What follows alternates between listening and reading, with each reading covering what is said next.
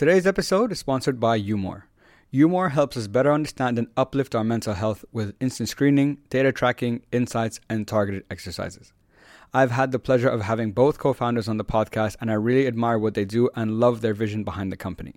Umore is the AI powered mental well being tracker that helps you build positive habits, change behaviors, and share your progress with friends, family, and physicians. Umore's vision is to make mental health as seamless and as accessible as possible. Its purpose is to act as a support and prevention tool and to provide you with the data and insights to help you develop an awareness of your current mental state and stress levels. The way it works is very simple. You download the app for free on your smartphone. You fill in a quick questionnaire that will assess how you're currently feeling, which will act as a starting point, and it will check in with you daily to track your well being over time and so that you are able to see your progression day by day. Umore also gives you access to many evidence based exercises which are designed to help you live your happiest and healthiest life. The goal of Umore is to be your friend, is there to help and support you in your mental health journey. And to find out more, you can check out their website at umore.app.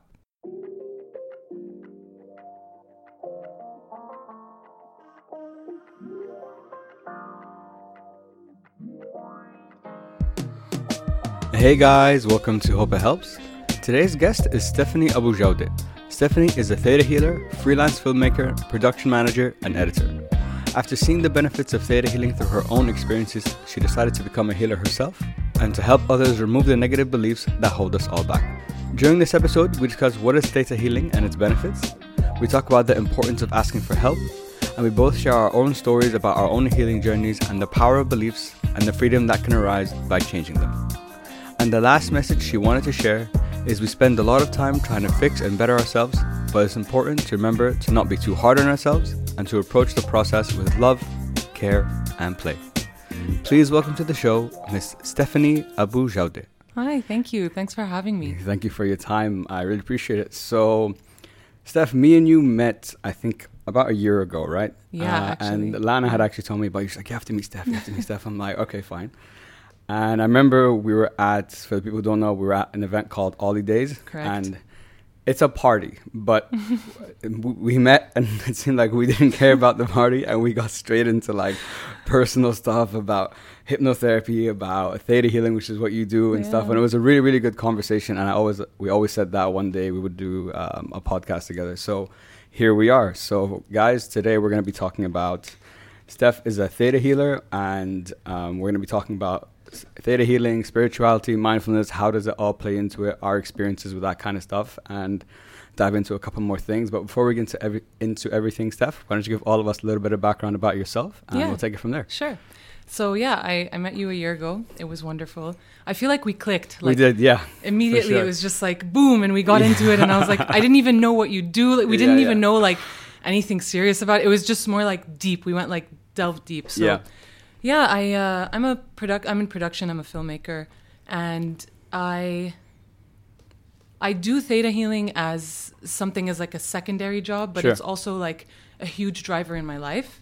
So even though I'm in production and I'm a filmmaker and I'm I just finished studying film, I feel uh, like I constantly go back to healing To healing. to theta healing. Yeah, yeah.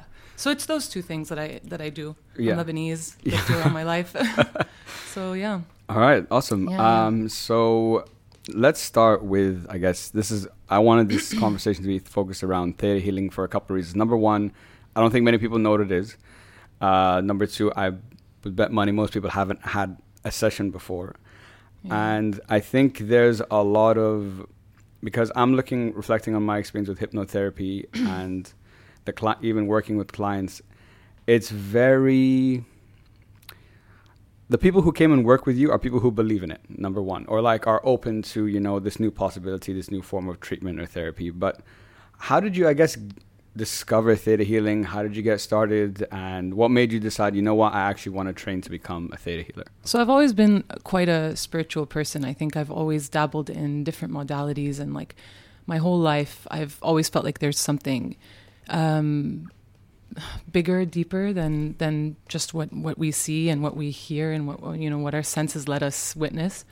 Um and I I, I, I kind of got into like manifesting at an early age in high school, um, and then kind of went into like really meditating Yeah. in college. And then it wasn't until I was, I think, 23 years old. And uh, I'm going to be really open about yeah, it. yeah, but sure. had a really, really uh, bad experience. There was something happening in our family. My father was like not okay. And um, one day, Cynthia, my older sister, comes up to us and she's like, I just met a theta healer. And we are all like, What's a theta healer? and so she was like, You know, she did a healing on me. We were like talking the whole time and she did something called the digging, which I'll explain later. Uh, and then she was like, Do you guys want to do the class and the certifi- certification? And we were all like, uh, Yeah, sure, let's do it. So me and my two sisters and my mom, my mom was like, I will not let you do this alone. I don't know what this is. So she immediately was just like, I need to come in to make sure you're not doing something wrong. She's now like a certified Oh, really? theta healer who does this as like a full time full time gig. That's awesome. So yeah, like we all we all got into it ended up taking loads of classes and realized that like it heals you but it's also like a huge um it's it's such a good resource to have to help you change your reality to help you shift things in your life to help you grow quicker with more ease without conflict kind of removing uh, the negative beliefs that make us invite difficulty, which Sure. we'll of course get into. But that's essentially how we got into it. We were as a family going through something really difficult um, with, with, with uh, yeah, and uh, ended up kind of being like, let's try this out, and it was it was such a wonderful experience for us. really? Yeah, That's awesome. Well, I'll, what's, uh, it's, the story is awesome. I'm sorry you guys No, are going through a tough time at the time. no, um, okay.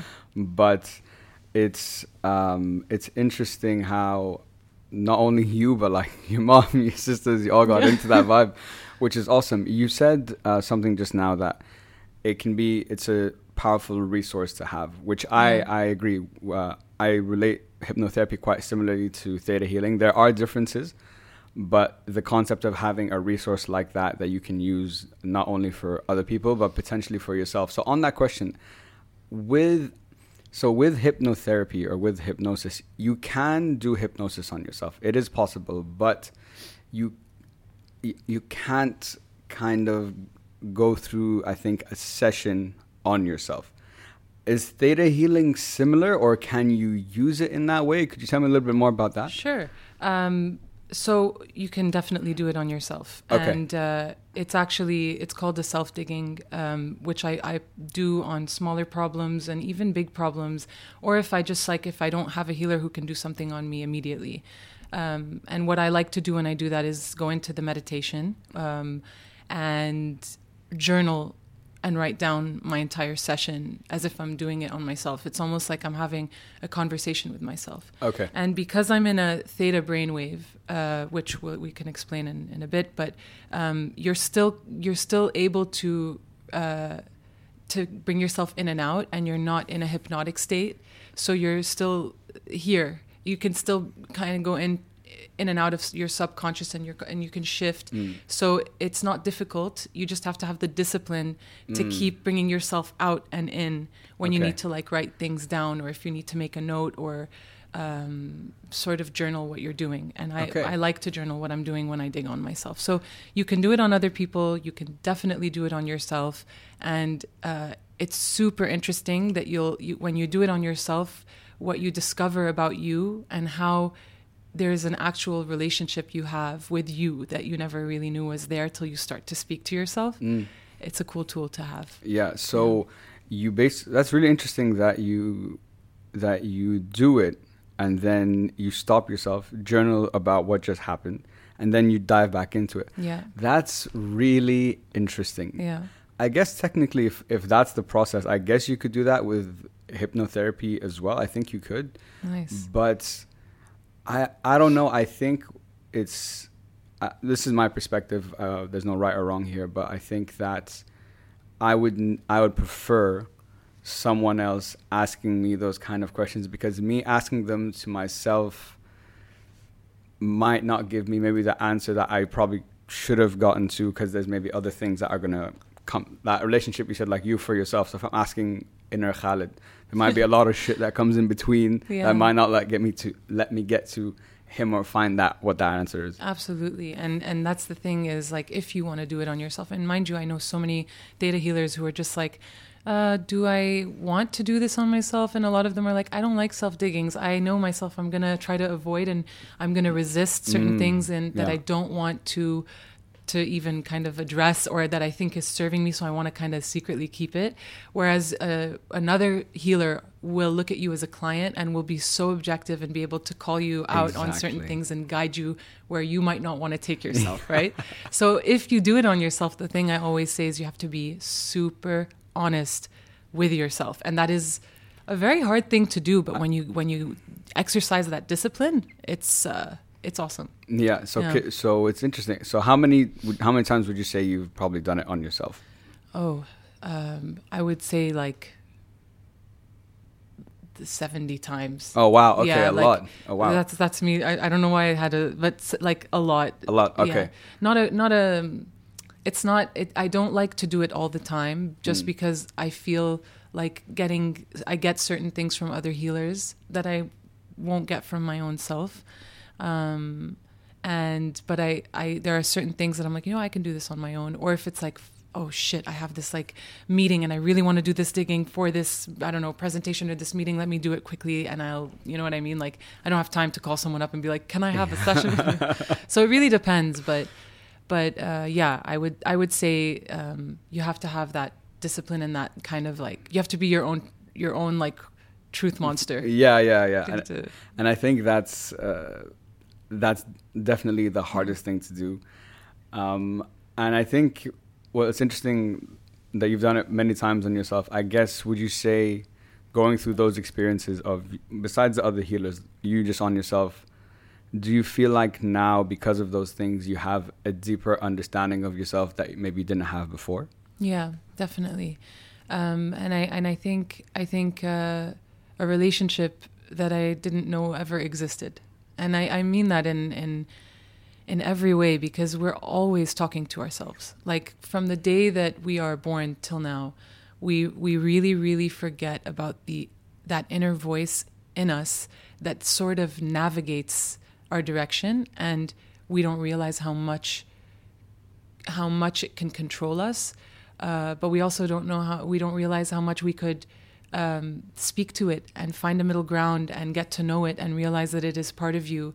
Um, it is a driver in your life um, and another aspect of who you are, and we really neglect it. I think. And when you do certain exercises like this, and it doesn't necessarily mean uh, doing a digging session or doing a like a healing session on yourself, but even just journaling or sitting alone with your thoughts and just observing your thoughts.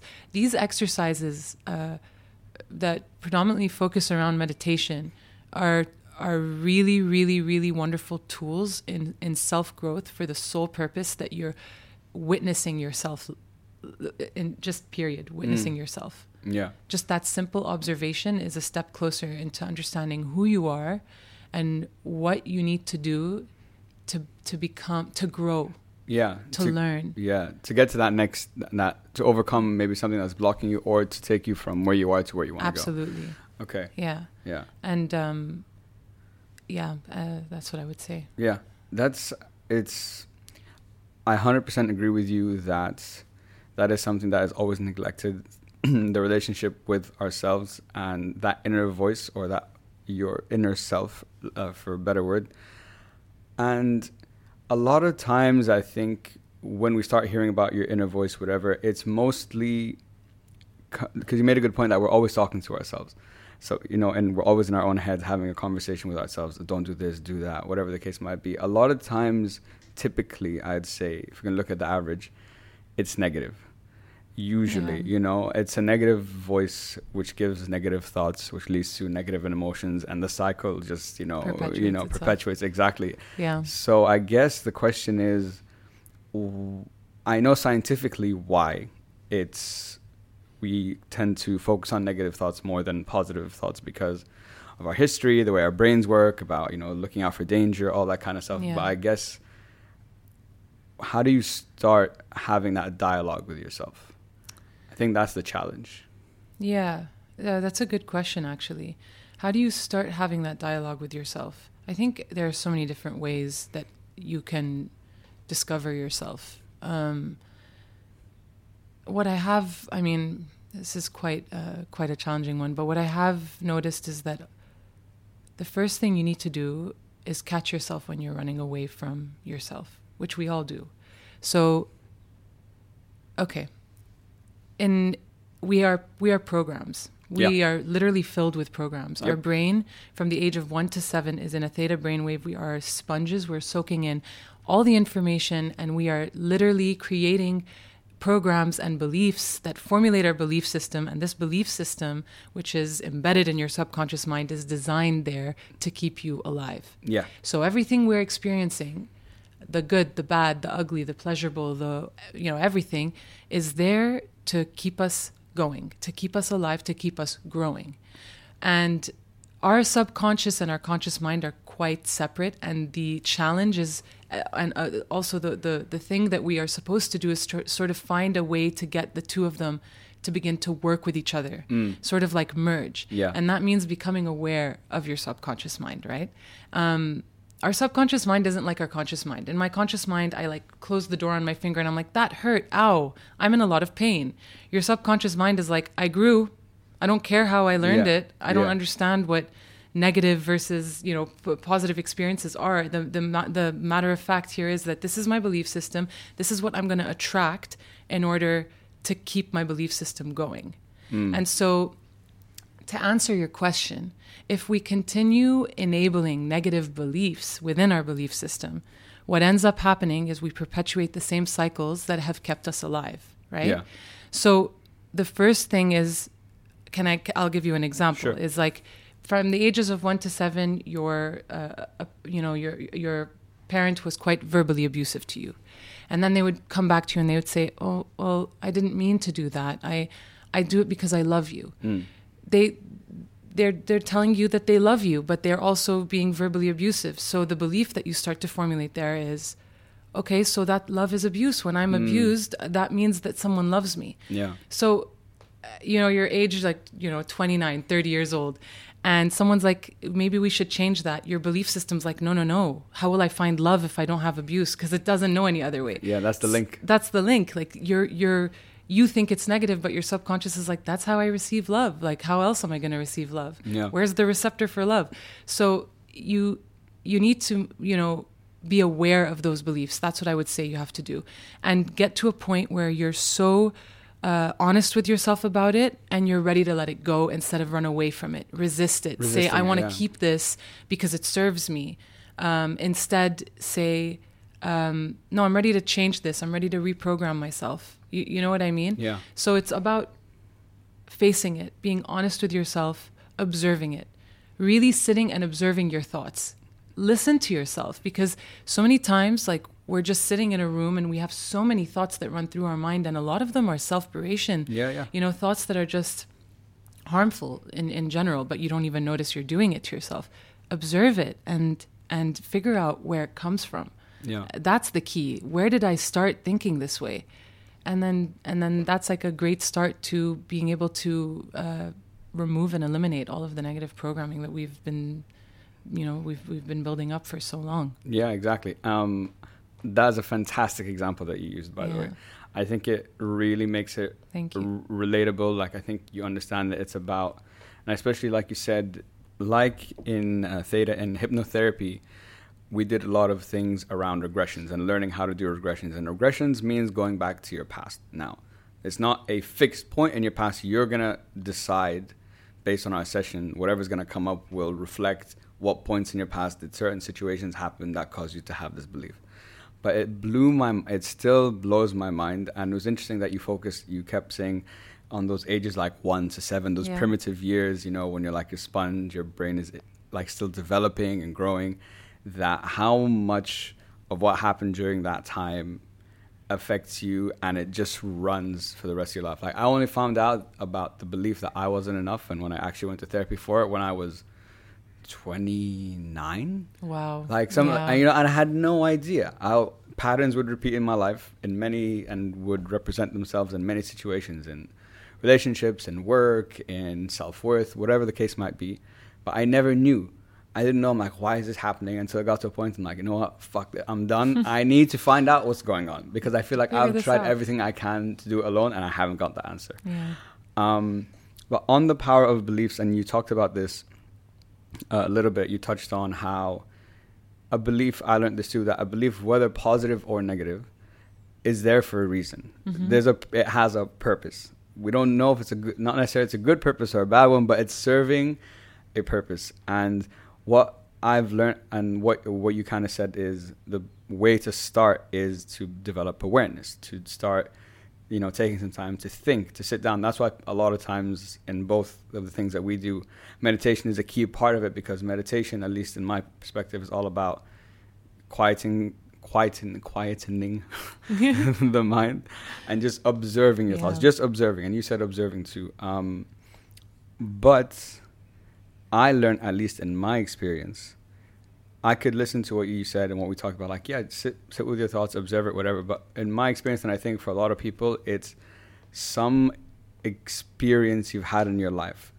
Something an event has happened Absolutely. that is that trigger or that yeah. catalyst to start making you think like whoa whoa whoa what's like what's going on here? Why am i feeling this way? What has happened? Do you do you have did you have a similar experience with that? Yeah absolutely. Yeah. Um, there's always a place by which your program or your negative belief has stemmed from yes always yeah. it doesn't just come from nowhere yeah uh, and in theta healing and in other spiritual modalities they talk about four different um, uh, four different aspects of the self. You have your your or four different aspects of the belief system. You have your core, uh, your soul, your genetic, and your history. Mm-hmm. So I'll go into history, past lives, if anyone believes in them. The idea here is that you carry on certain beliefs, fears, uh, traumas from your past lives into this one. Okay. Your uh, your soul, the belief systems of your soul, can be also carried through from here, from all of uh, from everything you've experienced on every dimension.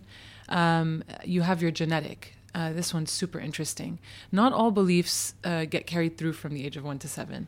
Uh, the reason, I mean, we inherit beliefs the same way we inherit the color of your eyes or, or your hair or uh, the color of your skin and those beliefs are inherited to keep you alive. Mm. So, whatever has kept your ancestors surviving, whether they're good or bad, those have been carried through in your actual genetic lineage, in your ancestral lineage.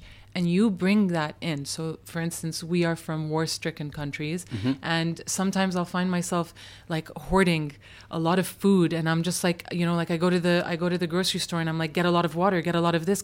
And then I'll look at my sisters and I'll be like, why, are, why, am, why are we doing this? They're like, dude, you know, like we've, literally like it's it's generational like mm. so we we have certain beliefs that we just inherently get from our ancestors that we carry through and it's our way to keep our lineage alive uh, which is beautiful. And then you have your core your core belief systems which um, you ca- you get from this life. Yeah. Um, and from your experiences.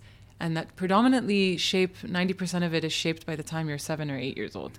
So uh, yeah, those are the those are the different belief systems that they talk about, and um, for me, so many times I'll find I'll catch a belief, I'll observe it, it'll like literally flutter by, and I'm just like, where are you? what is this? And I take it, I'm like, okay, cool. So why do I feel this way? And then I will literally do a quick meditation, or sometimes I, I, I already know what the memory is, but I go back to a really young age, and it can be something as simple as my parents lost me at Disneyland, and I felt like um, I, I I burdened them because when when they grabbed me, they were so frantic, they were so angry, mm. um, and like I feel like you know that that was very traumatic for me. Uh, it could be like I dropped the toast and my parent yelled at me, or it could be something more uh, more traumatic, which yeah. could you know which could be abuse, which could be. Um, it could be anything, but but they range, and and when you get to that, is when you discover why the belief started. Yeah. And you can clear it from there. Yeah. And you have to figure out where it came from. Yeah. Yeah. Ex- you, that's you hit the nail on the head. Yeah. It's finding out where it came from. I always tell people you can't I can't fix a belief that I don't understand. Yeah. Like why is it here? What happened? What's the event? That's why things like hypnotherapy and theta healing is us going on a journey to find out what was the event that caused this belief because it's there. Whatever happened there is the reason why it formed the belief and the reason why we're here where we are, you know, right now.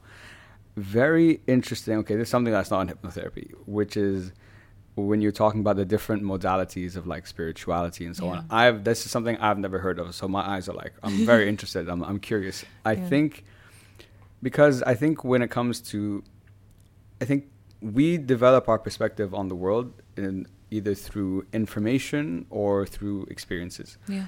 And when it comes to things like hypnotherapy with theta healing, I'm sure you've had people ask you like, "Oh, does it work?" or like, "I don't believe in that," or Yeah, whatever. Which is, course. and but that's fair. Yeah. There's nothing wrong with that, and I understand why you don't believe it because again, com- the perspective you have and the information. Mm. So I guess, what do you say to like? What would you say to people who are like, you know what?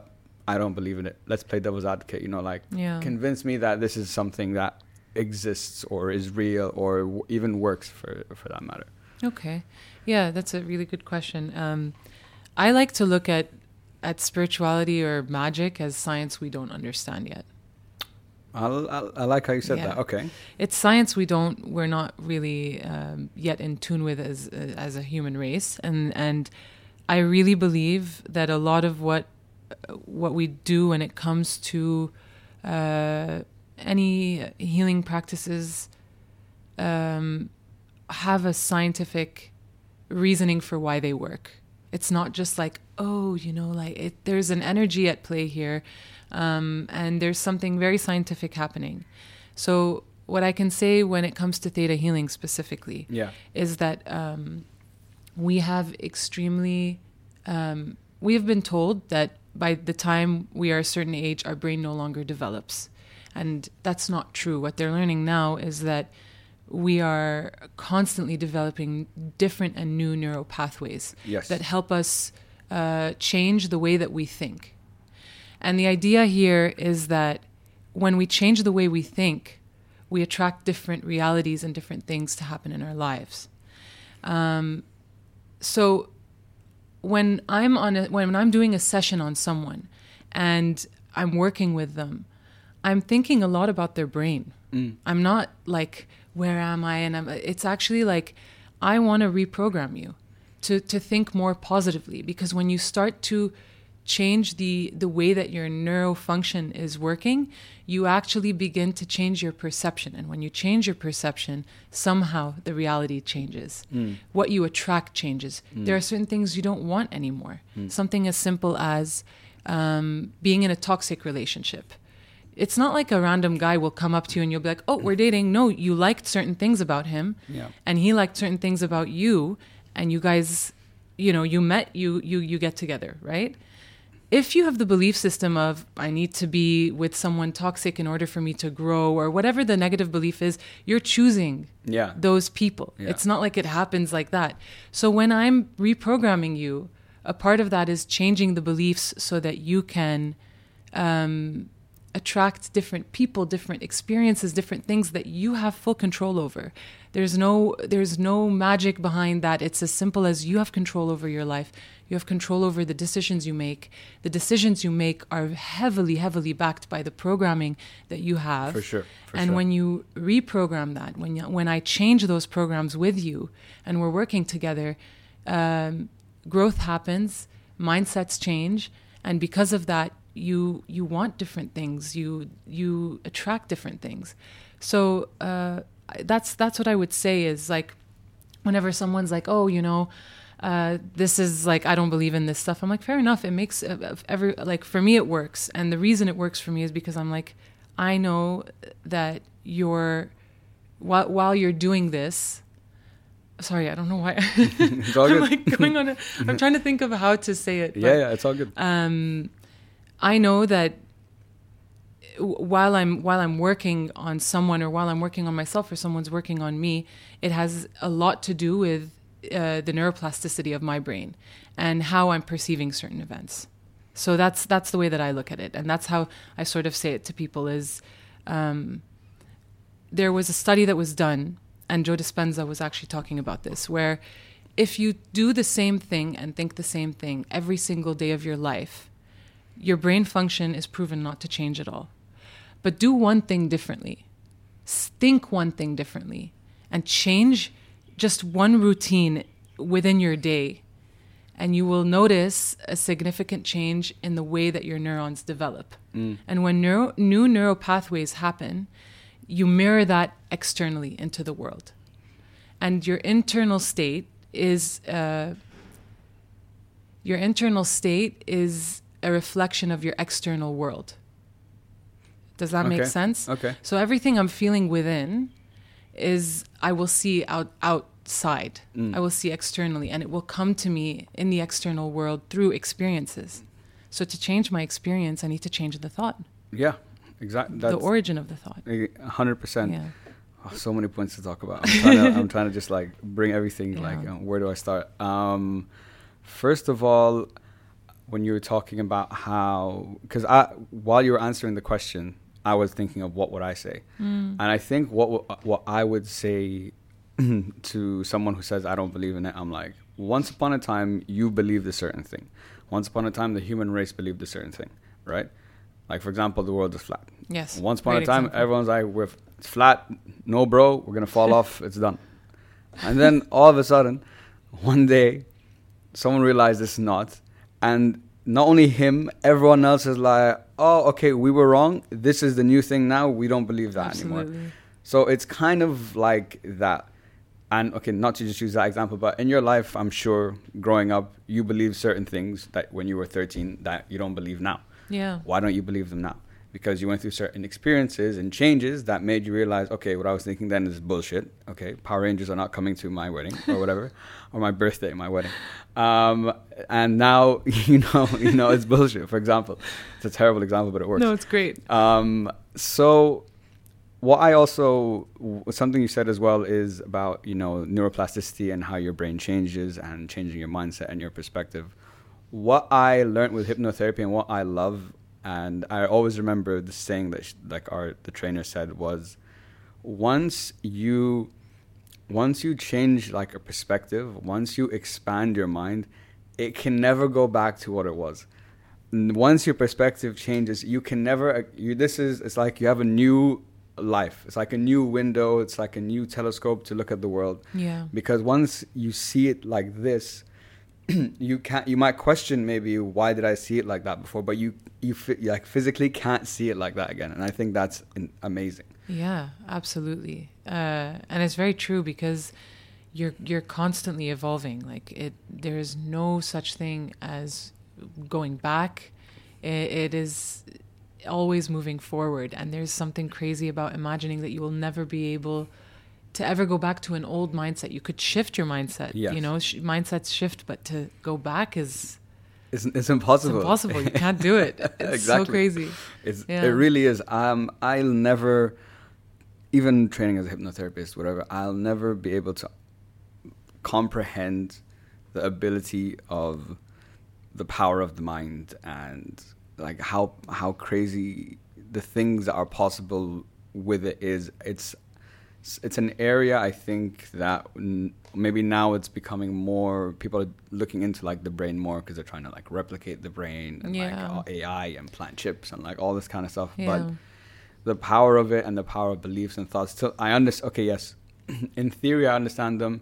I've experienced them, yes, but it's still, I still can't like fully understand it. And the question I have is, I guess, why are people, I guess, still so like skeptical or still struggle to understand that you know the the extent of what you can do if you fix you know what's inside here what's inside yeah, your head. Yeah. Look, there's uh, for the, uh, you're you're right, and and for someone like you or someone like me, and we've delved into this, and we're like, we're just like this works, like Mhm, guys, yeah, you know, you all need to know. Um, it's sort of the way that I uh, the the comparison I like to think about is like back. I think it was in the '60s or '70s, maybe even the '80s. Uh, do you know that DNA was considered pseudoscience oh i in a court of law? I no, I Yeah. had no idea. like uh, th- it was because they didn't know enough about DNA. Uh, you couldn't present it in the court of law as evidence to a crime, right? And um, it's just because they didn't know enough. What if people have the same D- DNA? What types of DNA? There's, um, you know, there's different different types that that that are able to withstand certain environments better than others. They they just didn't get it. And I I think about it this way: is sort of like because right now the science is not fully developed yet. People will rely more on conventional means Mhm. to kind of get them what they need to do. And I feel like we're at a pivotal point right now where we're just starting to learn about all of these different modalities and Yeah. what they can do to you, uh, how you can be rewired in a certain way to help your experiences become better, to help you grow faster, quicker, easier without without so much struggle. And I think because we're at that transition period and we're sort of like the guinea pigs in all of this and Sure, we're yeah. figuring out what works and what doesn't work, uh, people are more reluctant. Mm. And fair enough because, you know, it, it, it is. I get it. Yeah, like Yeah. I totally get it. Yeah. But I feel like more and more what I'm witnessing is people being more open to these things and being like, oh, I might try it out. I might dabble in this. And I'm Yeah. just like, okay, that's brave and, and, and awesome. But um, it's, I think we're in a really, really pivotal time where we're sort of like in this transition period and we're all um, starting to learn that we have more control over our world and our reality than we actually thought we did. That Yeah. that life doesn't happen um, to us; it happens for us. That we're we're the narrators, we're the writers in our own books. Um, we're not just like characters fluttering through life, and it's because all of these new modalities are coming out, and even new ways of therapy, like Yeah, yeah. therapies that are are actually helping uh, their patients progress quicker than they used to because methods are being applied that weren't being applied before.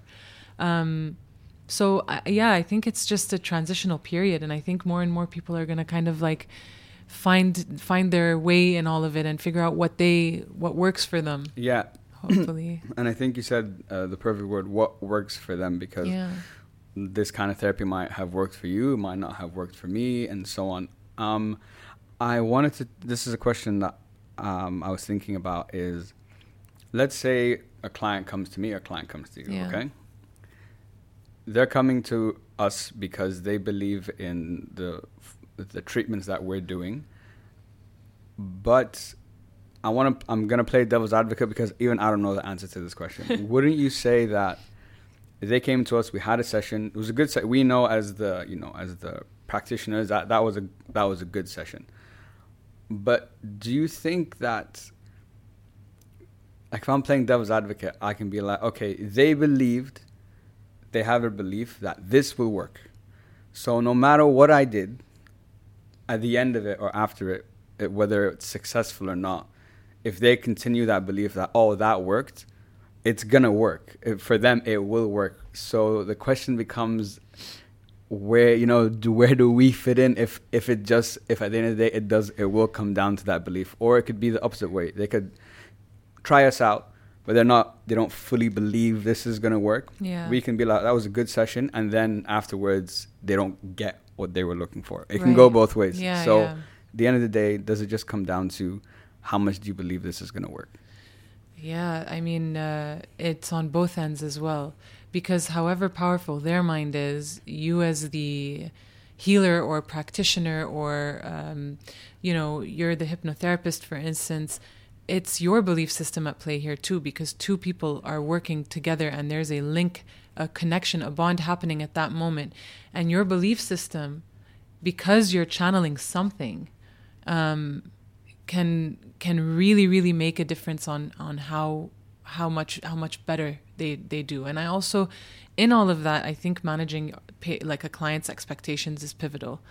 Absolutely, which i'll always 100%. yeah i'll always say like i have one friend who t- it took her probably more than 20 sessions to work on love and it worked in the end and it was wonderful and she had a lot of um, issues with love that we had to tackle but i would do one issue one one one session on career and she'd get a job like that so, c- certain people have certain uh, things that they struggle more to work with For and sure. that need more work yeah in therapy, in meditation, in healing, in in hypnotherapy, in anything. Um, and I'll always say, like, see how you feel after this. And I, I feel like because I know people are expecting, like, they want that quick heal, they want something to just like come in and fix all their problems. I'll always remind them it depends on where you're at. Some things need more, some things just need one. See how you feel and come back to me if you feel like you would like more. yeah And the other thing I'll always say is do the work. Like I want I always want my like anyone I'm working with to be held accountable for their Yes. own for their own growth Yeah. so that they can feel uh, the the the self validation. They can they can experience that from within themselves. I did this exactly. to make them feel that. Yeah. Like I did this. It's not, and it's never it's never the practitioner. I'm just there witnessing. I'm there asking questions, and I'm sure you feel the same way when you're doing this. Is like so much of it is them making that effort to get there, making that effort to speak, to express themselves, to, to put make themselves vulnerable. And when you hold them accountable and you tell them like this requires work, let's do it together, you're not alone. It gives them a sense that they are taking charge in their own life. Yeah. yeah. That they're not passengers and also that like they've done that work to make themselves better. Better, yeah. It wasn't in in someone else's hands. Yeah. That's so pivotal for for your own one, healing to take place. 100%. Yeah. Uh, I think you touched on a very important subject of responsibility. I always, one thing that I realized that a lot of people do as a mistake when they're going to any form of therapy is I'm coming to you, you're the expert. It's like, you fix me. Yeah. And it's like, that's we i could never even if i had the ability i could never fix you i'm just exactly like what you said i'm here to guide you yeah. to ask you the right questions to make you start thinking about these kind of issues. By the end of the day, you have to, again, like you said, you have to put in the work. You have to make those changes. You have to. It's and what I don't. So, I'm in a bit of a tricky situation nowadays. Okay. I realize a couple of things.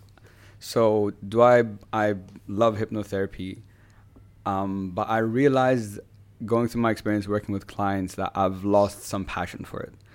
And the reason is is that I didn't like that like I can do my best. I can run a session like clockwork, A to Z. They feel fantastic after whatever. But I'm I realized my validation or my my opinion of what I think has this been successful is completely dependent on someone else. Yeah. And everyone we know, every human being is different. Some people need five sessions. Some people need two sessions. Absolutely. Some people need three. Some people it takes a week. Some people it takes a month. Some people it takes years. You know. So I didn't like that.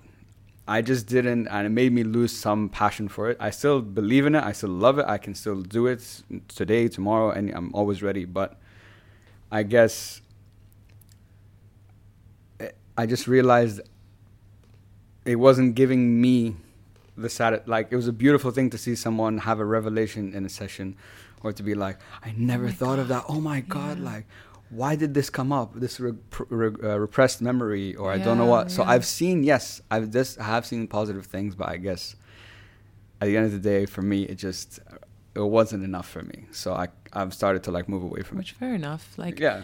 sometimes you learn it and and I know so many healers and all different types of modalities who do it just so that they can learn it. And uh, they'll do it on their friends they'll do it on certain clients and um, they enjoy it like that but they don't want to get into having that become you know the only thing that they do and that makes that makes sense that's that's also fine yeah um, did you feel like um, did you feel like you started to to to kind of dis- distance yourself from it when you when when you felt worried about what other like uh, patients or clients were like were were feeling about the session? Yeah, yeah, in a way. Okay. In a way, um, I always told them. I've always told my clients speak freely. You know, yeah. was was it good? Was it worth your time? Did I do?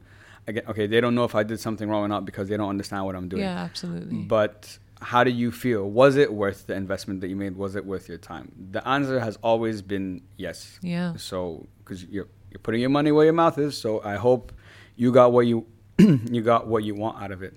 Yeah. Um, but again, for me, I realized it just came down to that success thing. It's not the process is a formula. Mm-hmm. and every session runs the same way of course with different techniques with different within the session you adjust depending on the person depending on the questions. Yeah.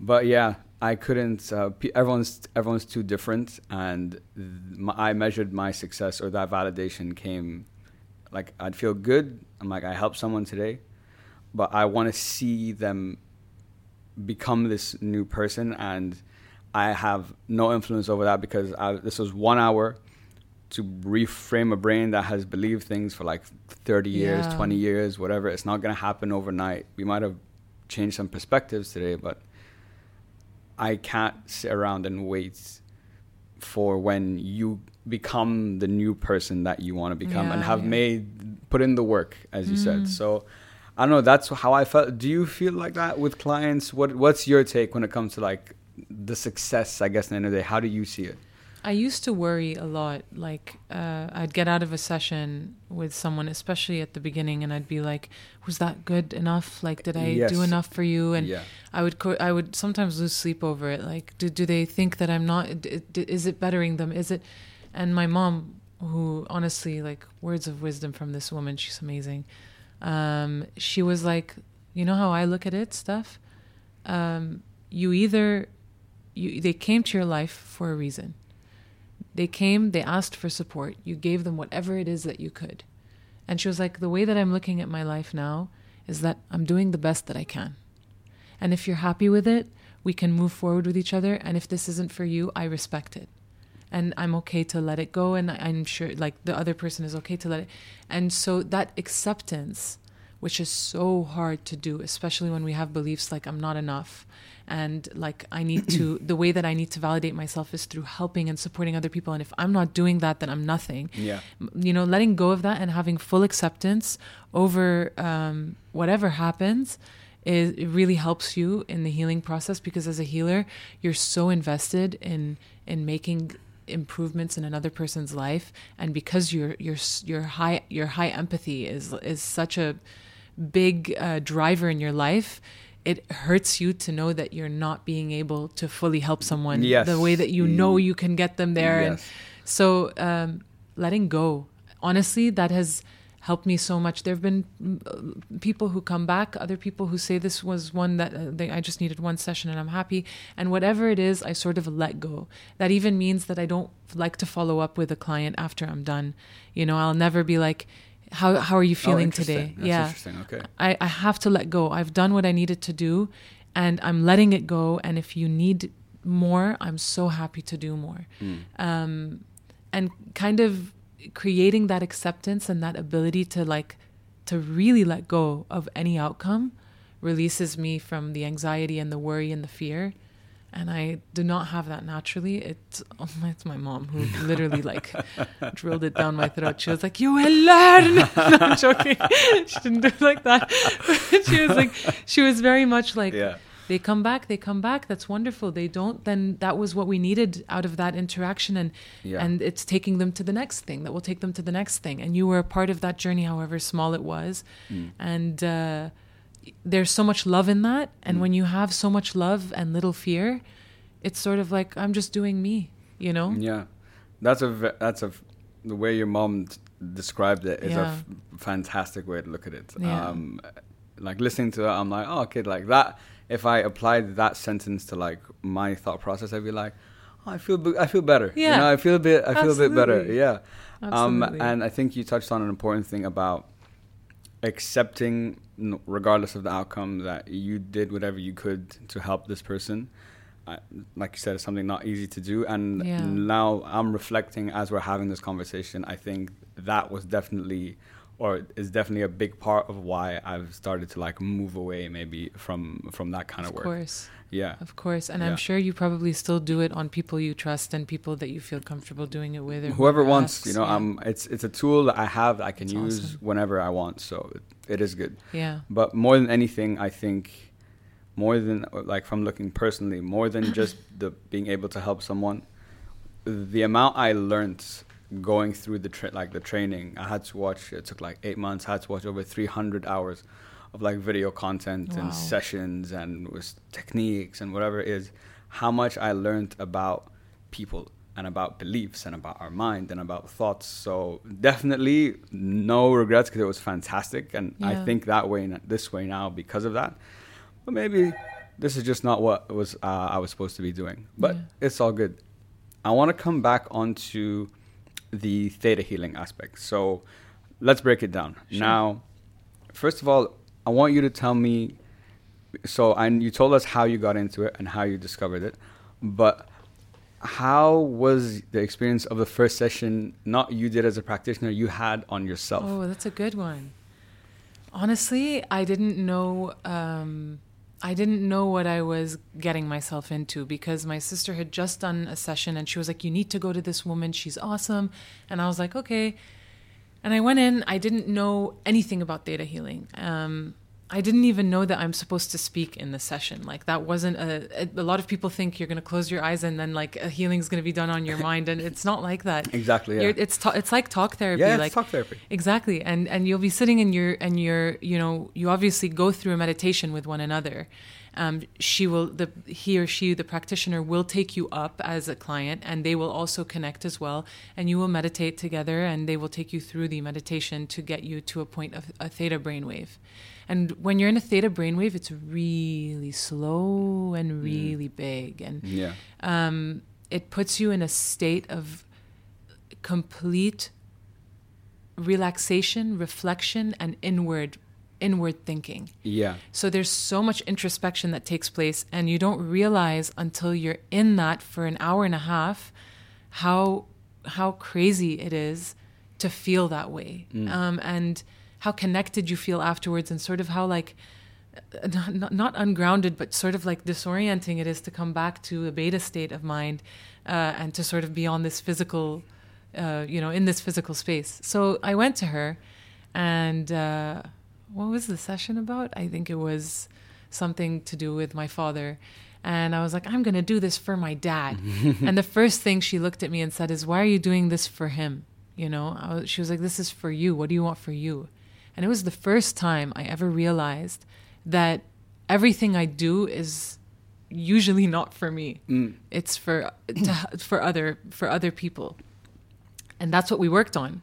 We ended up working on the my first ever theta healing was actually about how I never think about my I don't prioritize myself and how I'm not a priority in my own life.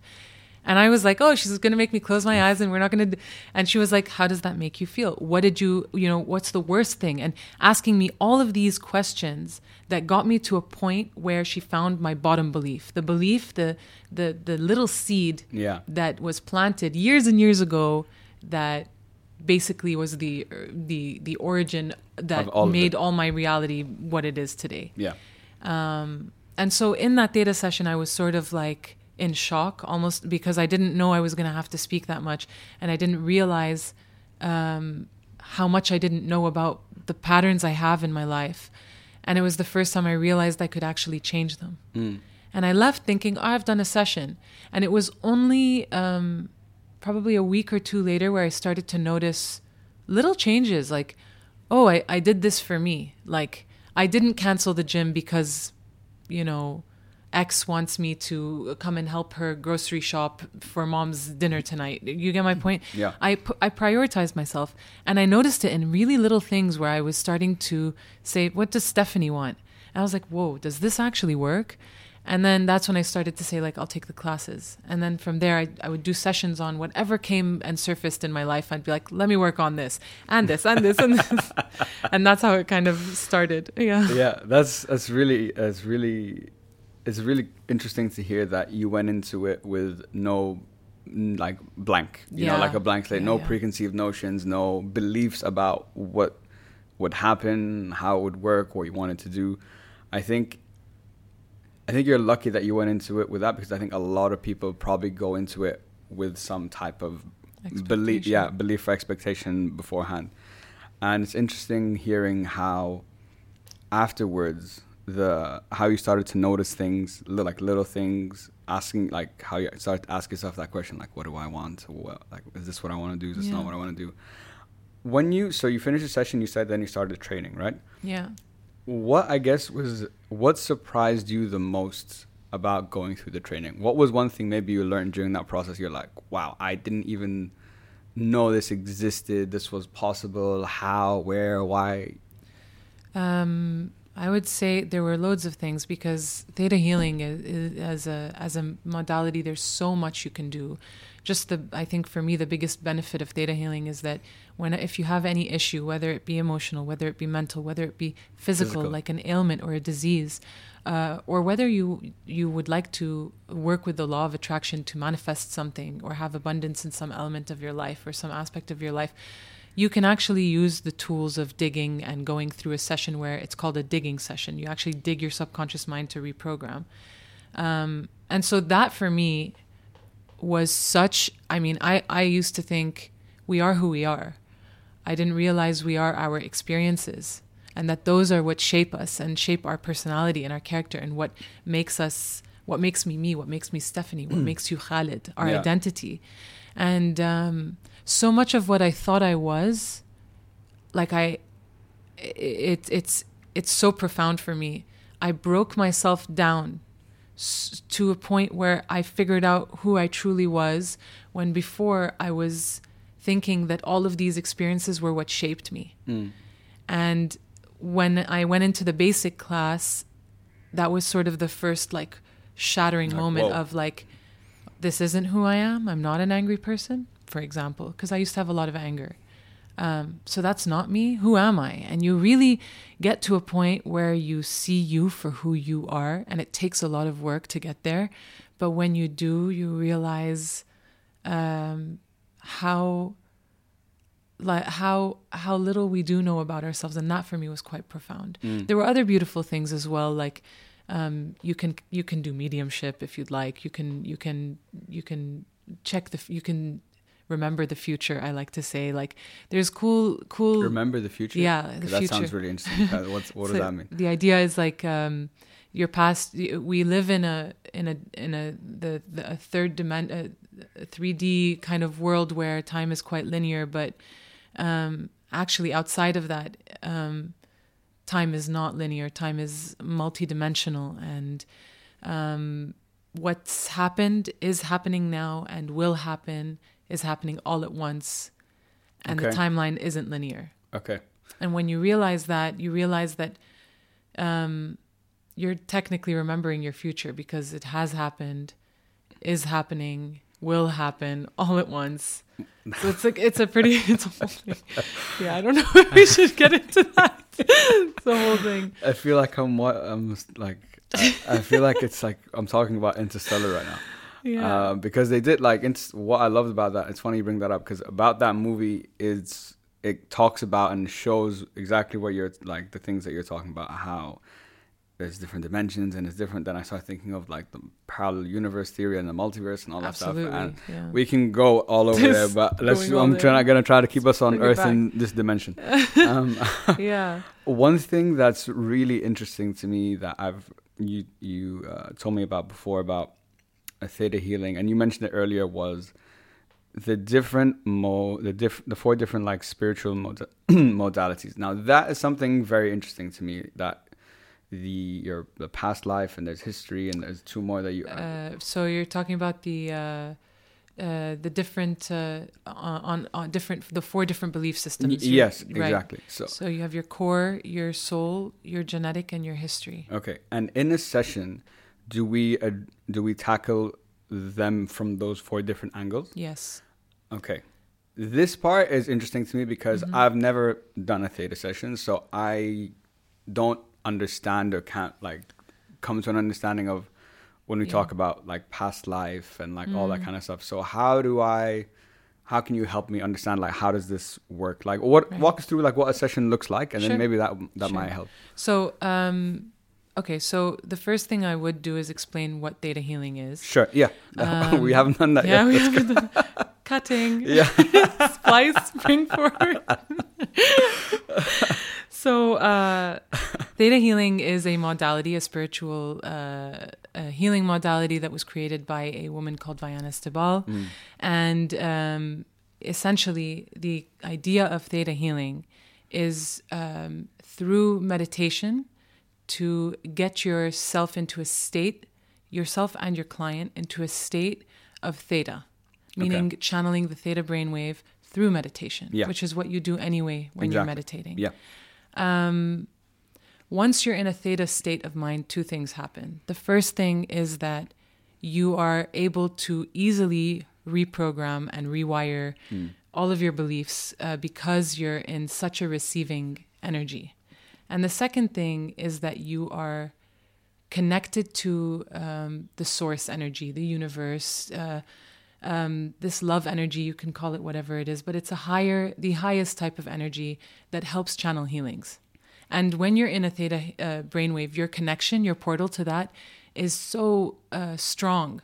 So you're able to do a lot more when you're in that state um, while you're going through that that the, through the discussions you need to get to to get to your bottom belief, right?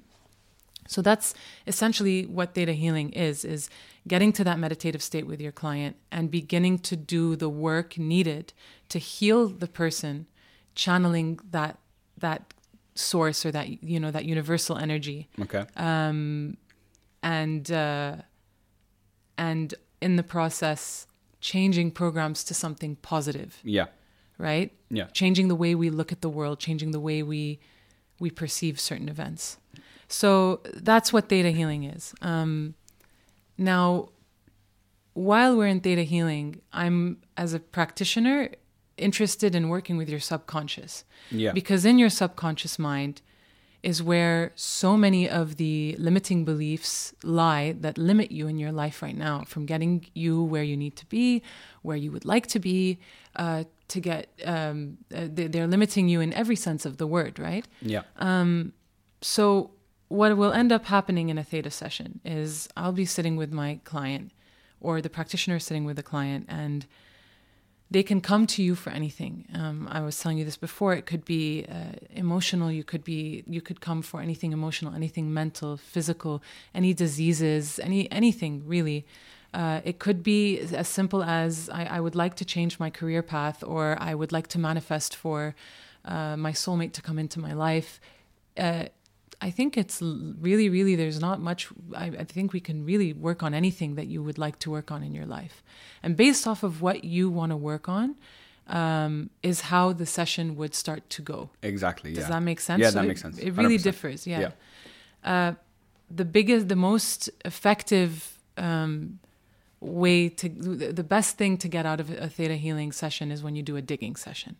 Okay. A digging session is when you work in the session to dig through your subconscious mind to find the bottom limiting programs and beliefs Mm. that we have spoken about so much in this session um, that have limited you in your life, Okay. right? And through a series of questions based off of me channeling and meditating and you being or the client being in a meditative state you get to a point where you discover what the bottom belief could be um, and i'll get into that in a second now once i find that bottom belief which could be something like um, you know uh, if i if i if i have a job my parents will or my fa- my the, my loved ones will abandon me. Could be as simple as that. Yeah. that could be that is a bottom belief that is preventing you from getting a job. Or if i have success people will abandon me. I will be rejected or i will be criticized or discriminated against or judged. These are bottom beliefs right? And i want to figure out where they came from so once i've finally gotten that program i'm like picked it out cool here it is when was the first time this happened to you and i want them to really remember the first time they ever felt like, for example, their success made people leave them, alienated them, isolated them, made them feel rejected, whatever it is that I have discovered within the series of questions we've asked. And we find the memory, the first time it ever happened. Most of the time it's in the core, but sometimes they'll say, This didn't happen to me. And that's when I'll say, ancestrally, it could have happened in your in your lineage, right? Okay. this is where sort of the other aspects of the belief system come into play as well. Okay. But once I've found that belief, once we have worked on the memory, we've figured out what it made you feel like, all the negative things it made you feel, and I ask you the question, what did you learn from it? Which is a really important question. We have to clear the belief. Yeah. Now, in that clearing, the command that I have to say as a healer is uh, to pull, cancel, and remove on the core soul and genetic, and to resolve on the history, the negative program of. Um, and I'm saying this out loud for my client to hear. Um, of if I'm successful, I will be rejected, and then I ask them, can I pull that? And I'm pulling it on all the belief systems. So even though this has happened in your core, I'm removing it from every system so that it's cleared. Does that make sense? Yeah, that part that part's the interesting part for me. Yeah. Because everything up until now I can relate to 100%. In Yeah. hypnotherapy it's very very similar. The question is for example when uh when you said just now oh, I don't remember this happening to me. and you're like, oh, this could have happened in one of these other Mm-hmm. um, um, modalities that you that spiritual is, is that what it is? Uh, How do- belief, belief systems. belief sorry belief Yeah. systems. I don't know why I keep going to that. Yeah, it's okay. Um, belief systems. So that could so them not remembering could mean two things in my mind. One, maybe it's a repressed memory. yes, absolutely. That's one. And two, let's say it's not. Okay, let's say, let's go with the example you used. It didn't happen to you, it happened somewhere else. How, as you, as the healer, do you know, can identify where it happened and why, like, on what belief system is, is this coming from and why is it affecting my life now? Do all, because, the, like I said, there's four different belief systems. We typically, in in both in both our practices work on the subconscious and typically the core beliefs does a belief start from the core and can be reflected in the other belief systems or sometimes is there a belief that has never come from the core but has come from a different belief system and now is a core Is a core, absolutely. Yeah. okay uh, that's and- interesting and that's that's the really really kind of complex part of of our the the, the our belief systems and, Yeah. and what formulates who we are Yeah. is um a belief can stem from any or or or all of Of- these four belief systems Okay. right um I can have an ancestral belief or an, ancest- an, an ancestral trauma uh, about marriage as a woman. Maybe something happened in the lineage that has made me feel like I cannot or should not get married. Mm. Um, and that will trickle into my core because I already have it as a belief system and it could yet again perpetuate itself in my early ages of my developmental stages, meaning I could have seen a terrible marriage between my parents at a very early age. And I've called on that experience as a soul because I would like to fix that in this lifetime. Does that make sense? So, like, yeah a little bit yeah. there's there's um, plenty of there are plenty of beliefs that are not just limited to one belief system. They can be in many. They Yeah, can be in okay. one. They can be in two. They can be in all, um, and they can and they they do trickle into the core if they're in any of the others. You have it in your core life. Yeah, You because you're experiencing it now. Like it, it's affecting you here today, Today. as Khalid or as Steph. Yeah, Okay. it's always been that way. The pattern has always uh, perpetuated itself and has always been a cycle in your life, and you're constantly seeing it come up, come up, come up. You're not too sure why and when, and it could be stemming from another belief system that has trickled into the core belief Okay. system. If Okay. that makes any sense. Yeah. th- it, uh, Yeah. Logically, yeah, I can. I understand. I get it. Do I understand it fully? No, but again, that's Yeah. just that's just how it is. Because the first time I've even heard of different Yeah. these different various belief uh, belief systems before. yeah, it's, Like, it's hard to wrap my head around it a little Yeah. bit. Absolutely. And I and I completely understand. The way that I like to think about it is um like our our genes are made to keep us alive, right? Yes. Every every every uh DNA strand with all our traits in it are there to for survival of the fittest. Yes. That means that's why we have dominant and recessive genes. And the same thing goes for personality, and the same thing goes for uh, the way you carry your beliefs into this life. It's sort of like you inherit the physical, the mental, the emotional. You also inherit the you you inherit beliefs. Um, a, a nice one to think of is the fight or flight response Yeah. and how all of us are not have natural inclinations to how we respond to a fight or flight. That is heavily genetic. That is, I mean, it is our ancestors being like, "This worked for me. Mm, Like Let me pass it program. down. Yeah. Let me pass it down to you so that you can keep our line alive." so that's how I sort of like to look at it. Is like, um, there are so many things that I innately know that I don't know how I I know uh, primitively speaking, um, and my response to it cannot just be from what I've gathered in this life. It's years and years of generational evolution, uh, and part of evolution is the DNA makeup and how we carry and inherit certain things to keep us up and running. Yeah. Um. Yeah. On that point, the, on when you're talking about DNA, I do remember reading a while ago that what there's because there's like, I'm me. I have a kid.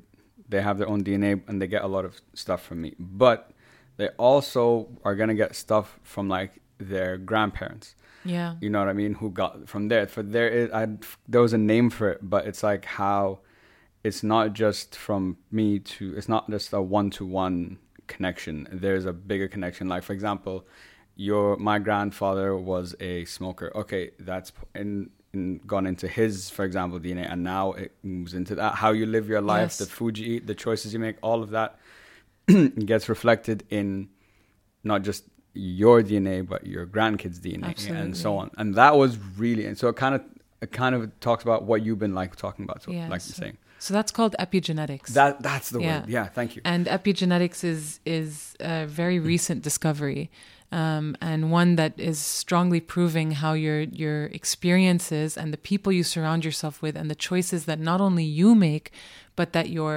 ancestors and funnily enough even your friends make how they shape your epigenetic makeup Mm. and and how your DNA actually shifts based off of your experiences. And that also means your personality. What Yeah. shapes your character Yeah. starts to shift, which is embedded in your DNA. Um, that's epigenetics. Yeah. Epigenetics. Okay, that's Yeah. what. It, really interesting that you said that, even from people or like just people around you, because I know I do know that um, emotions, for example, like if you're constantly stressed, is gonna up- make change Absolutely. your DNA in some way. If you're like Mhm. this, like that, there's so many things. And your life, the life I'm living now, everything I'm doing is affecting it one way or the other, and you will never exactly know Yeah. how. Um, but I had a question. What was it? Shit, it went away. That's okay. We were talking about epigenetics. yeah, or- I know epigenetics, and there was something. Why did I? Why was I stuck on epigenetics? What did I want to ask? There was something. Shit. it's okay. It, hap- it happens. Yeah. Um, okay. Happens to me all the time. I hate it when it happens. S- yeah. So epigenetics. That's for Yeah. example. That's the name. I thank you for sharing the name because I didn't know what it was. Yeah. Um, Yeah. and that was always really interesting. Oh, I remember now. Yes, came back. Yay. Um, one thing that I, because one thing I've never understood, and I think is very interesting, is how you're born a certain way, hmm in the sense that, let's say, like between you, you and your sisters, me and my brothers and my sister, like the environment is the same. We all will have different experiences, and that will shape our who we are as we grow. Yeah. But like babies, if you look at babies when they're born, this guy, for example, even if they're twins, this baby is kind of quiet, doesn't cry too much, is kind of shy. And as they begin to like grow, you see them at like one, you start seeing their personalities. And it's crazy to me. I'm like, why is this baby like loud and maybe extroverted and wants Yeah. to like do this? And why is this one not? And that's crazy because they have you haven't had an experience, a life experience to make you this way. You were born with as this type of person. Yeah. And I don't know how. It's crazy. Yeah, it's it's pretty insane because you have to start somewhere, right? You Um, can't you can't just be like a blob sitting there being like, "Hey world, shape me." God is a loving God. I'm joking.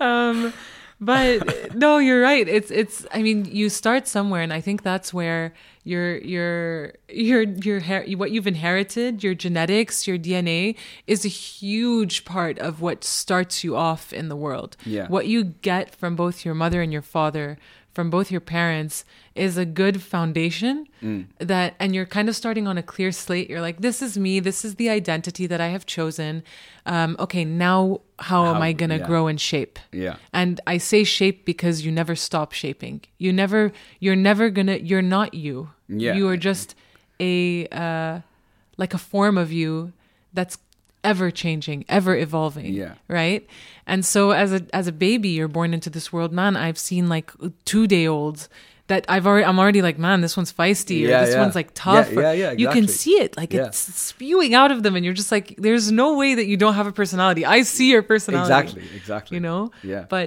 it's so it's so important your environment and how you are programmed at such a young age that shapes who you are and even when you're all in the same environment but you're all you know you're not the firstborn you're the third or you're the middle child or the, you're the youngest all of these and the experiences you're going through with your unit, with your family at those times shapes who you are. Yeah. So, like, an, a really good example is like if I put my sisters and myself and my brother, uh, we all lived in the same house, but um, Cynthia had too much attention, you know, and I was didn't have enough because there were too many kids at that point. So that changes how you perceive the world Of and course, yeah. how you feel about yourself, right? Yeah. Um, these these th- the environment isn't just dependent on on on on who you know who's making it up it's also a matter of like what stage is each person at and how where do they lie within this unit and what is their role and purpose within this this family unit that has been formulated Yeah. does that make sense No, no, that that makes that makes perfect changes sense. everything It, cha- it, it does, Yeah. and I like what you said that um, on how you're we're always being shaped because it's true. You are like we are sitting right now having this podcast on this day in Yeah. 2022. This is who we are now. right now But in maybe tomorrow, maybe in a week, a few months, whatever, there might be things that me and you have talked about today that in six months would be like, oh, actually, I don't think like that anymore, or this is it. Yeah. And you're literally, you're, you are you're you're almost a new person. I'm not. You get what I, I'm not saying it like, oh, yeah, I'm a new person. No, new new day new me yeah, no no not like that. But like you are like mentally, you're literally Yeah. another. You have a new perspective on the world. absolutely Yeah. and some of them are gradual some of them are uh, hard and some of them happen literally overnight based on the experience you have. And Yeah. i will i really really really believe it. I have witnessed it myself. Um i'll, I'll i'm going to give an example. Um my when my uh, two years ago my mom had a heart attack and i promise you the level the shift that happened with me and my my whole family um, literally happened overnight within a week i felt like a different human being i was propelled into a direction that i i couldn't have been propelled into if i hadn't had that experience happen to me um, in my life at that moment Yeah. and it's moments like that where I'm just like, it's crazy. Some things are so gradual. I, I change them over a span of five years. Um, and some are just based off of the experience, maybe being as traumatic as this one, which, you know, doesn't always have to happen that way. Um, can happen like so suddenly. And it can be in a beautiful way as well. You, uh, you know, you you ended up going on a spontaneous travel trip for three days and found something out about yourself, or your mother had a heart attack. Like it, it- Yeah, you know yeah, what I mean? yeah. But you go, you leave it, and you're just like, who I was a week ago, I can't recognize this person. Yeah. And it's an, it's such an ex, ex, insane experience that you cannot put into words. Like I, to date, I can't tell anyone like who I was and and who I became because Yeah. of it. Yeah. But, But, you know. But I know. I you feel know. it. Exactly. Yeah. You th- there's body. things that have happened that Yeah. now you're like, I'm different. I'm not who I- how I was before. Yeah, I've Yeah. changed. Yeah. You know, and it it's uh it's a beautiful thing. Change. It's Oh. a hard thing. Yeah. but I know. it's it's fantastic and it it shapes so much of of of who you become For sure. And I think my favorite thing is when it comes to like change and like growth, I'm like, this is my way of knowing. This is like my defining factor. Yeah. I'm like, has I, a year ago, a situation happened. This is how I reacted. I'm here today. A similar situation has happened or making me feel the same things. Have I respond reacted differently or thought differently? Yes. Yeah. Okay, that means I've changed. That is my valid. That's how I think about it. That's how I think about it. that is honestly you couldn't have said it better than that it's like uh, you know how i was talking about the work you need to do on yourself work the work comes with complete self-awareness awareness and complete honesty with yourself and when you're honest you witness the patterns and these patterns you start to realize that you're doing the same thing every time and that is why they keep coming and you're so right the validation really comes from wow same thing happened how am i going to do it differently this time or damn i did it differently and Yeah. look i've i've changed this Yeah. i've changed my my timeline my my the course Yeah. which is a, a beautiful way to think about it like that's how you quantify your success and how much growth you've hundred percent. At least that, personally, that's how I see it because I love um, it. There's thank you. Yeah. Um, I think there's a lot of ways. There's a lot of different things to look out for, but for me, that is like the the clearest way. Sometimes I might be like, have I changed? Have I not? But when something like that happens, I'm like, okay, now I know. Yeah. But sometimes it might be like, oh, I haven't. Yeah, you're so which, right. Which is also true, uh, which Yeah. can which can happen. Um, we talked about earlier, and what we've talked about a lot today is how much experiences shape can shape who we are Yes. and how we think and everything. This just came up as we were talking. Now, I love I love doing this because uh, when I'm in a good conversation, like on the podcast, I get new thoughts in real time. yeah. That's the cool thing. Um, we talked about how there's experience and there's information Yeah. this is why and i just realized it's not, i'm like this is why i love podcasts it's because of this is because it's okay it's information but it's an experience i'm sitting and listening to a conversation i'm getting an information but looking at it this is me sitting down listening to this is an experience in itself Absolutely. and that's why I love it because now you have our podcasting gives you the ability to consistent depending on what you want and what you, Mm. you're looking for, but the consistency to continually have these like aha moments. I'm Yeah. Like someone might say something, you listen to a speech, you listen to a podcast, you're like, oh my god, damn! I never even thought of that. I never Yeah. even knew. I don't know. It's You're it's- so right. Yeah. You're you know, it's funny you say that because a lot of times when I'm listening to podcasts or or just like uh taking in information that I'm researching and I genuinely look at a lot of a lot of these situations as like a healing.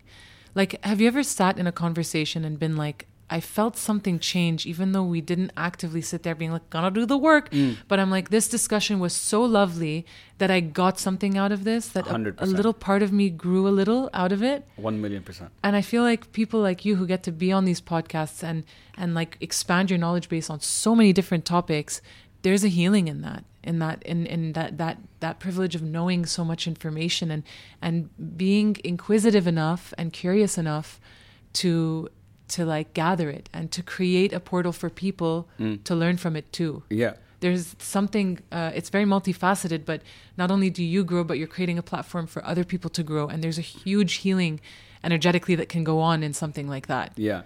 yeah N- I've said what the podcast does. I've never said it as beautifully as that. So thank you. Oh.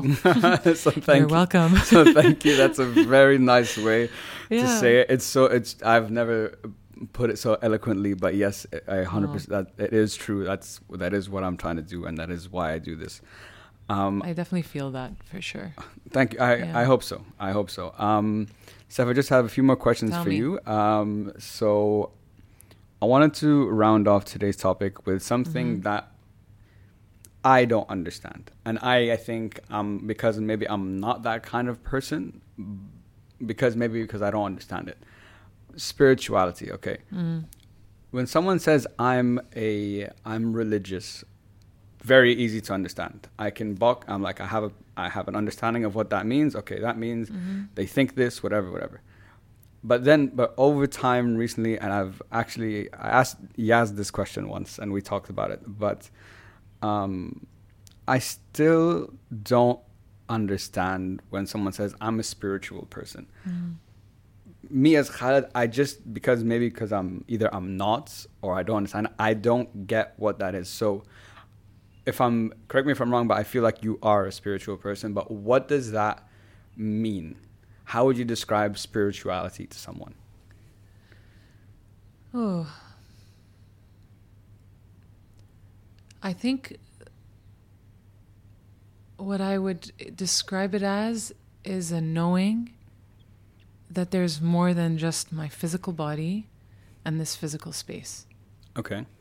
And I don't believe that spirituality can just, you know, the way that we know it, which is this like, you know, um, meditation. It's not just about that for me. It's like tapping into the knowing, the knowing of something larger, something bigger, something more, um, and the awareness of it. And I find like this conversation is spiritual. When I watch a bird flying in the sky and I and I ha- I witness just a moment to see its wings flap. There's a spiritual moment in that. There is an awareness of something bigger than me, Mm. something outside of me. Mm. And I look at a wave in the ocean. There's something extremely spiritual about a moment like that. So I I I really believe this with all my heart that um, spirituality is is can be momentary as Mm. well, Mm. and it is just it is just an awareness of something outside of you Okay. and a knowing of it. And I think being um, spiritual is the practice of that. Okay. Does that make sense? yeah, that makes sense. It, I, I I get what you're saying. So correct me if, I- if I, Yeah. I want to make sure I understood correctly. So it's the belief that there is something. There's more than I guess than more than what I see and more than what I feel, hear, think, Yeah. experience. There's another world, something bigger than us. something bigger. Okay, is being spiritual? Because you said at, right at the end, so it's um, I'm curious. Is it a practice? Because you know, for example, like a religious person has a certain certain practices that they Yeah, do Yeah. to get that connection with God or with Yeah. their religion and so on. Is would you say spiritual being spiritual is the same thing? There's like practices that you do to do that, or it's just the that belief and that awareness and that understanding. Um, I would say so spiritual, connected to the spirit, knowing there's more than just the physical self, Mhm. right? Yeah. Um, there's knowing, and there's also exercising that. Okay. um, in order to, you know, if you're going to run a marathon, sorry, if you're going to run a marathon, are you going to go to the marathon and just run it and think you can run 43 ki- kilometers? I don't know, is it 43 or 45? I th- One or the other. I- Some I mean, something, around like there. that. Something there. Um, you're not gonna. You need to build yourself up to to get there, Yes, exactly. right? Yeah. And in the same way, in spirituality, you can understand the information, understand that that things go past your senses, that things can go past your dimension.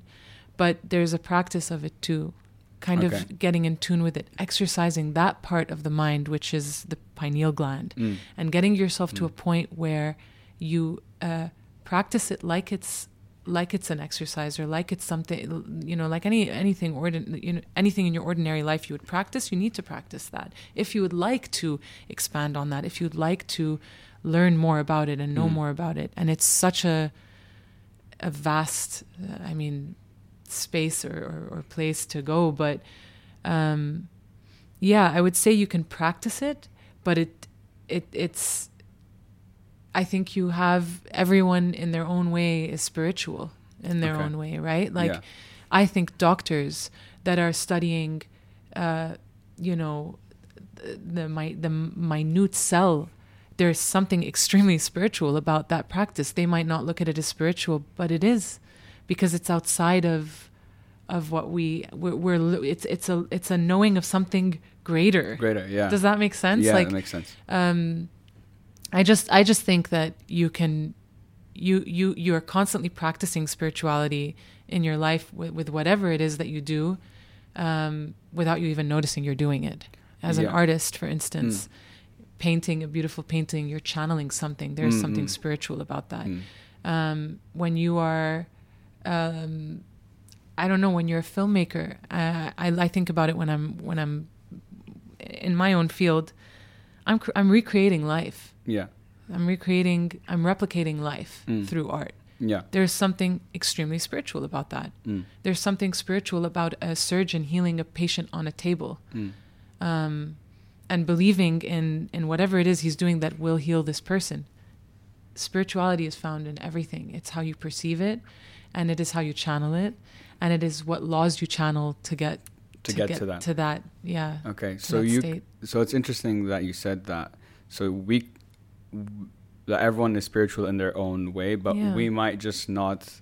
Or some I can speak from my personal experience. Like I might look at a certain situation and react to it in a certain way or do something or look at it in a certain perspective but in my mind i don't have the let's call it the spiritual like label so i'm be like i can be like oh that was like spirit you know so i can read yeah. across and be like oh that was spiritual is that Yeah, yeah is that- absolutely. okay gotcha That's how I look. I mean, this is my perspective. Well, yeah because yeah of course yeah i got you because everyone assumes like like you know to be to be um, spiritual you need to do xyz and and in my opinion every single one of us has has has been witness to spiritual moments Mm. that are outside of even something that we would grasp as spiritual you know like exactly, exactly. Yeah. it's like so many people have told me about like when you're dreaming there's something spiritual about that you're delving into your subconscious you know when you're when you're when you're when you're witnessing a sunset or Mm. or, or walking momentarily at a at a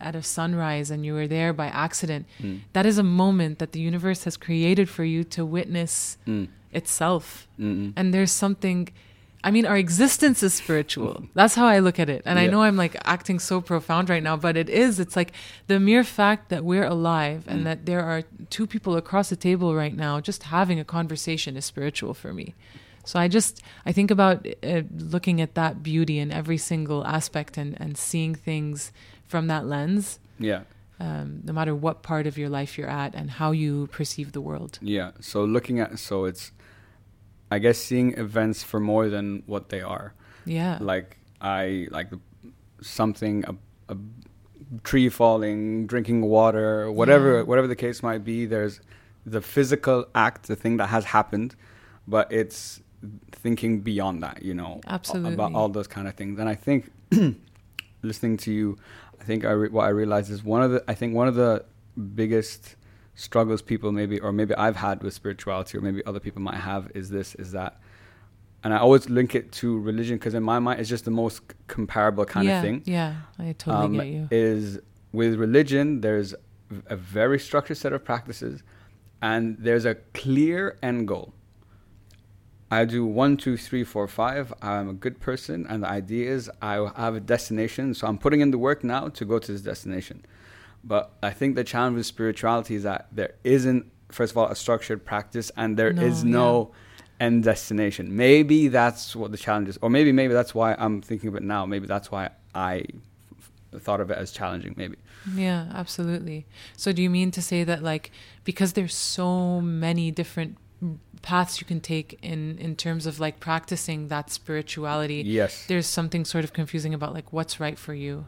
Yeah, Yeah. yeah that and there's i don't there isn't like there there's no like end goal you know it's like Yeah. i'm doing This. i'm on the spiritual road to get to like spirit heaven for Yeah, example you know you know what i mean Yeah. but with this you know there is that roadmap that Yeah. at least that's what the that's what the idea is Yeah, absolutely. And I look, I, I will say that one of the confusing things is it's not something you're born with. Like, uh, like, it's not something you're like born with. spirituality isn't. You're not born into a spiritual uh, practice, yeah, right? yeah yeah So you have to find it, and you Yeah. usually find it at a like when you're older. You know, you're not like 13 years old being like, I want to go on my spiritual journey. You're like, you're like, what's going on with my hormones, and why do I feel this way all the time?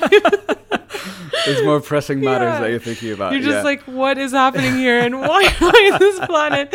But then you reach, that, you get past that, you know. Yeah. 22 years old, and then you're like, oh, okay, everything's stabilizing. N- yeah now, let's go And into a completely different way Yeah. yeah yeah And I think like an awakening takes place when you like kind of get to that when, when you're in a bit w- later in your life, Yeah. where you start to question things, and questioning things is really good because Yeah, it, it gets you to like discover things that you you know that you wouldn't have ever even believed to be true or didn't even know existed. Uh, but it's tough because you have to. It, it's not. It's not something that someone will Yeah. bestow upon you. Like Yeah. in in religious practices, you know, so many times I'm like, I know this information and I know how to do this because someone has bestowed that Helped knowledge me, and that yes, wisdom and has exactly. has guided me and into Yeah. how to do this. yeah yeah Um, It's not the same in spirituality. It's like almost like self seeking. You have to seek it out, yes. and that's quite challenging to do because you're going to make some mistakes, and there are going to be times where something worked for you, but something else didn't work for you, Mm-hmm. and uh, it's trial and error. yeah of, of course and of it's, course but it's it's a it's a journey. Like Yeah. it's it's not it's something you have to seek yourself and and figure out, which is cool. yeah And uh, And there, I don't think there's any. Uh, I don't think there's anything. There's no right or wrong. It's just Yeah. you figuring out. Is this does do Does I agree with for me? this? Does this work for me? Yeah. You know, and like you said, I think the summary of everything that we've talked about today is that when it comes to healing, when it comes to mindset, perspective, all that kind of stuff, it is a endless journey. There's Yeah. no end goal. There never is an end goal. No matter what happens, you're always going to be learning. Your perspective is always going to be changing, and that depends on 10 million different things that we've like touched on today. Yeah, no, you're t- you're totally right. Yeah. Um, I wanted to say something and now I forgot. See, it's my okay, turn. ah, it's your turn. Now. God Keep it. damn We were talking about Yeah. um, journey, how everything's a journey. It never ends. Given everything we've talked about today, Yeah. But before that, what did you say? You were saying something, and I was like, "Oh, you reminded me." Uh, uh, uh, what was I? s- No, I can't remember what I'm saying. No, it's okay. It's it's fine. I hate when that happens. It does. Well, we're gonna we're gonna round off podcast. If it comes Yes. up, just say it, okay? Sure, and sure, and sure. cut me off. Um, Absolutely. First of all, uh, so Steph, I want to say thank you so much for coming on the show today. I just have two more questions for you. These are Yes, questions I ask all my guests. Okay, cool. and I'm actually with you. You're, I'm very curious to hear your answer to to All both. Um, first of all, looking back, either at, looking back at your life, either professionally, personally, whatever the case might be. If I asked you, what are you most proud of for yourself? What would you say? Oh, what am I most proud of?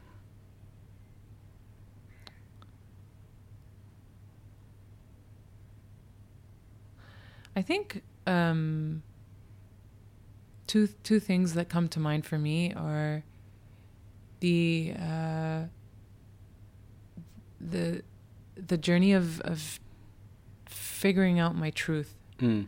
which which means being really truthful with myself and i i think that that's a really hard thing to do uh, and that means taking responsibility and accountability for every single thing that happens in your life Yeah. which is honestly what what these modalities are all about it's about accountability and responsibility it's about holding yourself accountable to all of these um, experiences and n- knowing that you've attracted them in some way and they're yeah. serving you You had a hand to play in this. Yeah, It didn't just Absolutely. happen to you. Yeah. Yeah.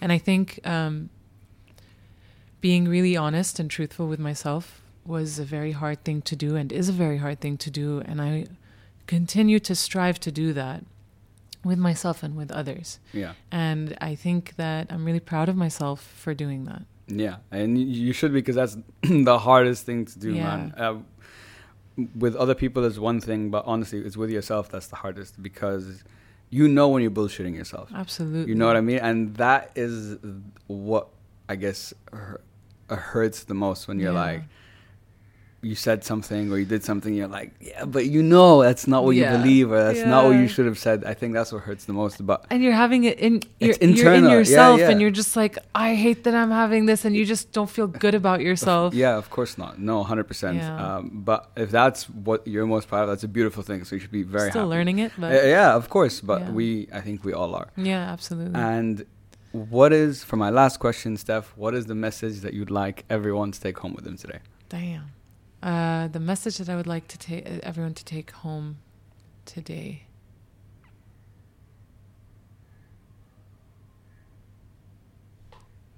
Can I take a moment to think about this? take your time. Can you repeat the question one more time? Yeah. What is the message you'd like everyone to take home with them today? Um,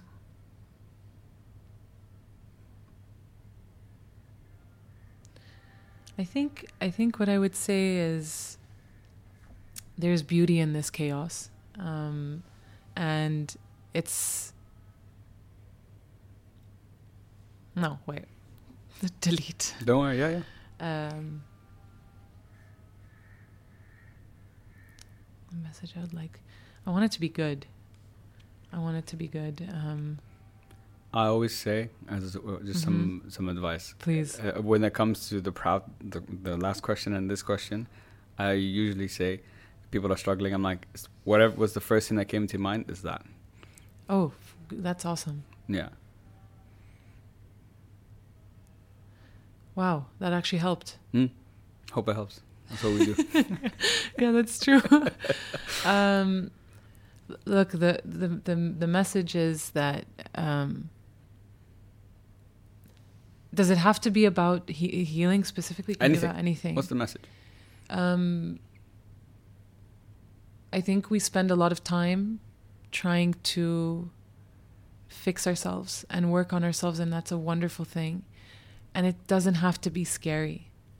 The beautiful thing about about doing it is playing. And when you play with with this this world that we live in, you bring back the child in you. Mm.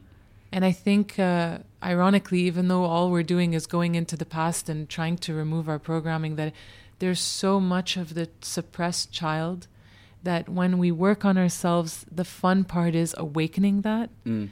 And I think that beautiful things, creative things, visionary things come out of channeling the child in you, the fearless person you were before things could have broken you down. Yeah. So the biggest thing that I would say, and I mean it with with every part of every cell in my body, is to s- stop berating yourself and to really, really speak to you with so much love to bring that child back out and use that child to help to help make this life an easier life and a funner life and to have pleasure in in being here and and to help other people using that Yeah. that's what i would say I think that's a that's a beautiful message um, Yeah. to end the show. Um, I think the word you used surprised me, but it's so relatable uh, on the concept of play.